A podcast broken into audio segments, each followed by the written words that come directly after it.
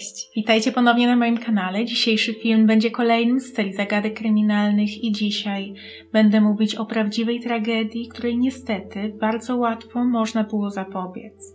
Będzie to historia niepodobna do żadnej, o której do tej pory mówiłam w odcinkach z tej serii i dodatkowo nie jest ona tak prosta, jak może się wydawać po przeczytaniu nagłówków czy jej podsumowania. Będzie to sprawa Johna Jonesa i jeśli chcielibyście ją poznać, to zapraszam do oglądania. Na początku, w ramach wprowadzenia, powiem kilka słów na temat jaskini Natty Patty Cave, znajdującej się w stanie Utah, około 88 km od Salt Lake City.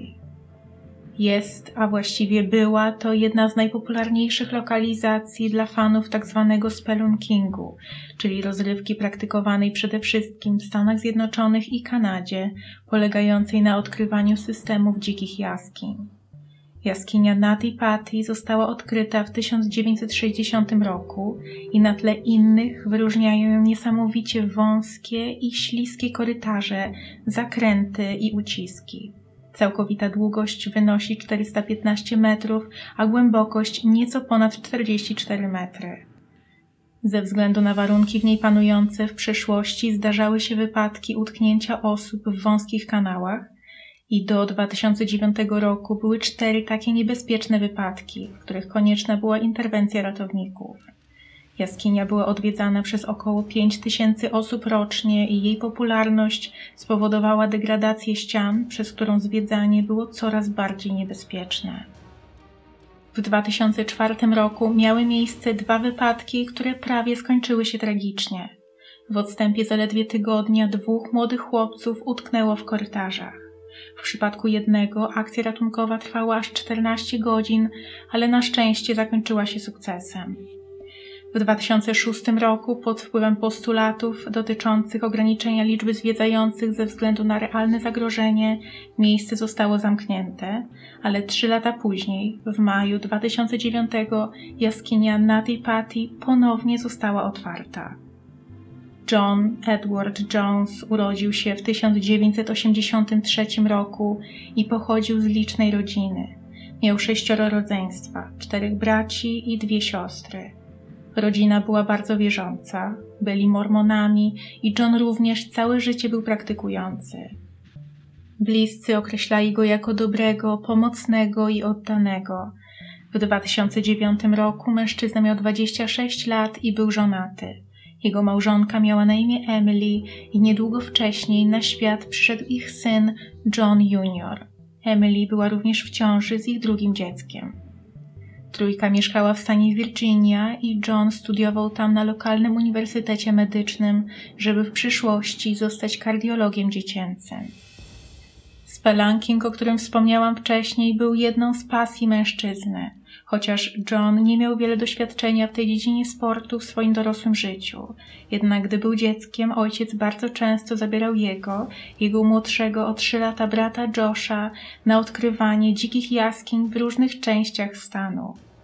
W listopadzie 2009 roku Josh postanowił spędzić święto dziękczynienia i święta Bożego Narodzenia w swoim rodzinnym stanie i przyjechał tam razem z żoną i synem. 24 listopada, czyli kilka dni przed świętem dziękczynienia, John razem z 23-letnim wtedy Joshem postanowili odnowić swoją pasję z dzieciństwa i wybrać się na zwiedzanie jaskini. Na cel wybrali Natty Patty Cave.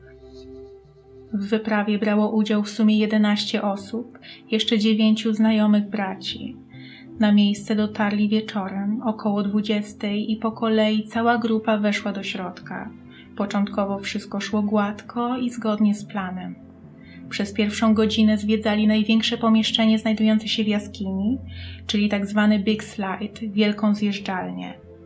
Jednym z najpopularniejszych elementów Nati Patty Cave jest tak zwany Birth Canal, czyli kanał rodny, bardzo wąskie przejście, które później rozszerza się na większe pomieszczenie. Jest to swego rodzaju wyzwanie dla zwiedzających, żeby podjąć się przejścia przez ten wymagający kanał. John, Josh i dwóch kolegów postanowiło spróbować. John poszedł jako pierwszy i przez dłuższy czas parł do przodu chociaż zdziwiło go to, że kanał tak długo się nie poszerza. Mimo wszystko szedł dalej centymetr po centymetrze. Nie zatrzymał się nawet, gdy zauważył, że kanał robi ostry skręt w dół. Zauważył, że kilkanaście metrów przed nim kanał się poszerza, dlatego parł do przodu. Niestety, 15 metrów przed dotarciem do tego celu wszystko poszło nie tak. Do tego momentu mężczyzna mógłby się jeszcze spróbować wycofać, czołgając tyłem, ale teraz, ze względu na grawitację, przez to, że w tym miejscu był praktycznie pionowo w dół i przez to, że nie mógł oczywiście ruszać rękami, nie było szans, żeby o własnych siłach wszedł do tyłu. Miejsce, w którym się znajdował, miało 25 na 45 cm szerokości, czyli było podobne wielkością do otworu pralki. Było też zrobione ze skał, więc powierzchnia nie była regularna. Można było też łatwo zaczepić się o wystające fragmenty. Gdy John zorientował się, że utknął, nie było już nic, co mógł zrobić, oprócz czekania na pomoc i modlenia się. Warto wspomnieć, że jaskinia wewnątrz nie była opisana. Dostępne oczywiście były mapy, ale nie trudno było o pomyłkę, zwłaszcza jeśli było się w niej po raz pierwszy. Tak właśnie stało się w przypadku grupy Johna. Myśleli, że wchodzą do kanału rodnego, czyli przejścia, które oczywiście jest trudne do pokonania, ale nie niemożliwe nawet dla dorosłego, postawnego mężczyzny. Jednak tutaj stało się coś, co sprawiło, że znaleźli się w innej części, w znacznie trudniejszym i węższym, bardziej niebezpiecznym miejscu. I co do tego są dwie wersje. Pierwsza z nich mówi o tym, że rzeczywiście zaczęli od Bird Canal, ale później skręcili przypadkowo w miejsce nazywające się Scout Eater, czyli pożeracz skautów. A według drugiej wersji zupełnie ominęli Bird Canal i od razu omyłkowo weszli do Ed's Push. Tak czy inaczej, żadne z tych przejść nie prowadzi do większego pokoju. Są niesamowicie wąskie, kręte i całkowicie niemożliwe do pokonania przez mężczyznę rozmiarów Johna, czyli takiego mierzącego ponad 1,80 m wzrostu i ważącego około 90 kg. Ed spójrz na końcu rozwidla się na cztery mniejsze korytarze. Każdy z nich jest za mały, żeby wszedł tam człowiek. Jedynym wyjściem jest przeczołganie się tyłem tam, skąd się przyszło. Praktycznie żaden z podróżników nie zapuszczał się tam dobrowolnie. Czasem dochodziło do pomyłek, ale na tyle wcześnie, że własnymi siłami wracali lub wzywana była pomoc. John nie był w kanale sam. Niedaleko za nim szedł brat. I gdy Josh zorientował się, że tamten utknął, próbował wyciągnąć go za nogę, ale udało się wciągnąć tylko o kilka centymetrów i gdy tylko puścił, brat ponownie spadł w głąb szczeliny. Niestety, John nie był w stanie pomóc w wyciąganiu. Jedną rękę miał zaklinowaną pod sobą, a drugą wyciągniętą do przodu. Mógł oczywiście ruszać nogami, ale to nie pomagało, ponieważ grawitacja była zbyt silna i cały czas ściągała go do środka.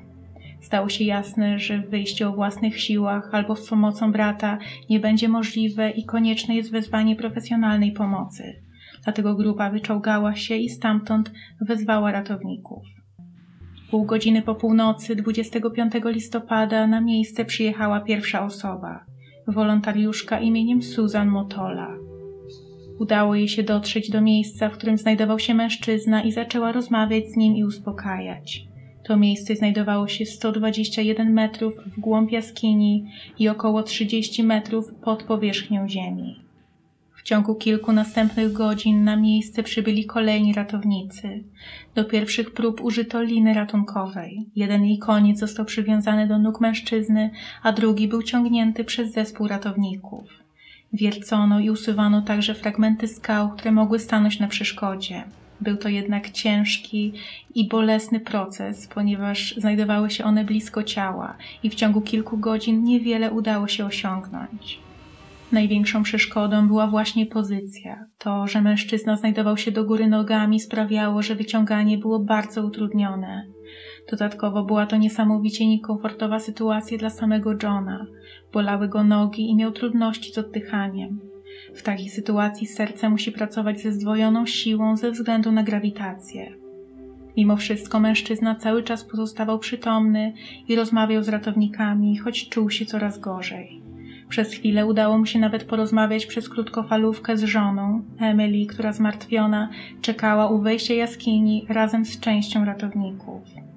Wtedy od czasu utknięcia minęło już aż 19 godzin końcu pojawiła się nadzieja. System lin zaczepionych o haki, wwiercone w ściany jaskini i ciągnięte przez ośmioosobowy zespół wydawał się działać. Udało się wciągnąć mężczyznę na tyle, że nawet nawiązał kontakt wzrokowy z jednym z ratowników. Został zapytany, jak się czuje, i powiedział, że słabo, ponieważ wszystko go boli, ale mimo tego zdołał się nawet uśmiechnąć. Niestety, już chwilę później ziścił się najgorszy możliwy scenariusz. Jeden z haków, na których zaczepiona była lina, oderwał się. Ratownik, który rozmawiał z Johnem, został uderzony w twarz kamieniem, na chwilę stracił przytomność, a cały korytarz wypełnił się kurzem. Gdy w końcu widoczność się poprawiła, okazało się, że skutki wypadku są bardzo złe.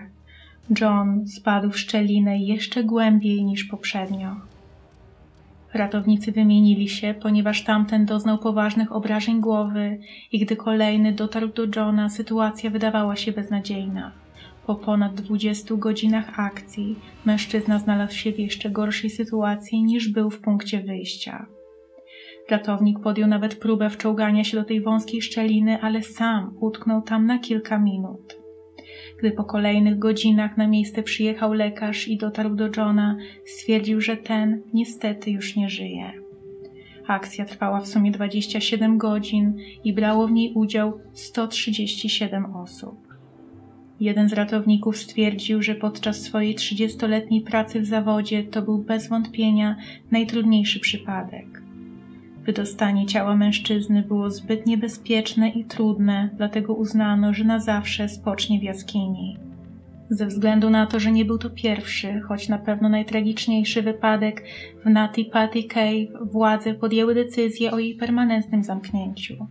Tydzień po tych wydarzeniach wejście zostało zalane i zapieczętowane, a przed nim umieszczono tablicę upamiętniającą Johna Edwarda Jonesa.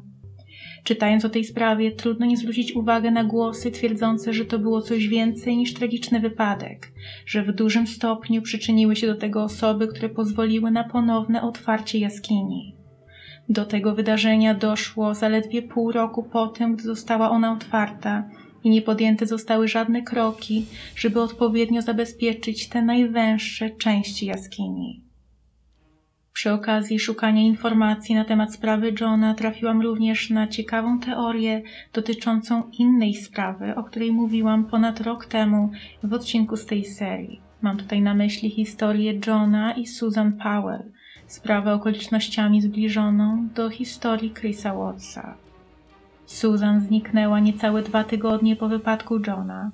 Rodzina mieszkała w stanie Utah i z informacji znalezionych w komputerze jej męża wynika, że wiedział on o istnieniu Natty Patty Cave i że najprawdopodobniej wiedział także o wypadku Johna. Zaczęto wtedy spekulować, że może właśnie tam Susan jest ukryta i dlatego nie została znaleziona. Na ten temat wypowiedziało się jednak kilku pracowników tamtejszej policji, innymi szeryf Spencer Cannon, który powiedział, że ze względu na to, że Susan ostatni raz była widziana tydzień po tym, jak jaskinia została permanentnie zamknięta, to szanse na to, że można ją tam znaleźć, są zupełnie zerowe. Żona Johna, Emily Jones Sanchez, wspomina, że gdy straciła męża, załamał się jej cały świat. Sądziła, że nigdy już nie zazna szczęścia, przysięgała sobie, że nie wyjdzie ponownie za mąż. Jedynym, co dawało jej siłę, był syn John Jr. i córka Lizzie, która przyszła na świat po wypadku ojca. Rodzina Emily była zgodna co do tego, że kobieta nie powinna zupełnie wykluczać opcji ponownego małżeństwa, a nawet jej brat uznał, że zna idealnego kandydata, swojego kolegę Donavana Sancheza. Mimo oporów para zaczęła korespondować i wkrótce stało się jasne, że uda im się stworzyć zgrany związek i rodzinę razem z dwójką dzieci. Emily i Donovan pobrali się w sierpniu 2012 roku i pamięć o Johnie pozostaje częścią ich codzienności. Wszyscy wierzą, że mimo nieszczęścia, jakie się wydarzyło, mężczyzna jest teraz w lepszym miejscu. Historia Johna Jonesa stała się inspiracją dla Isaaca Halasima, który w 2016 roku stworzył pełnometrażowy film pod tytułem The Last Descent, czyli Ostatnie Zejście.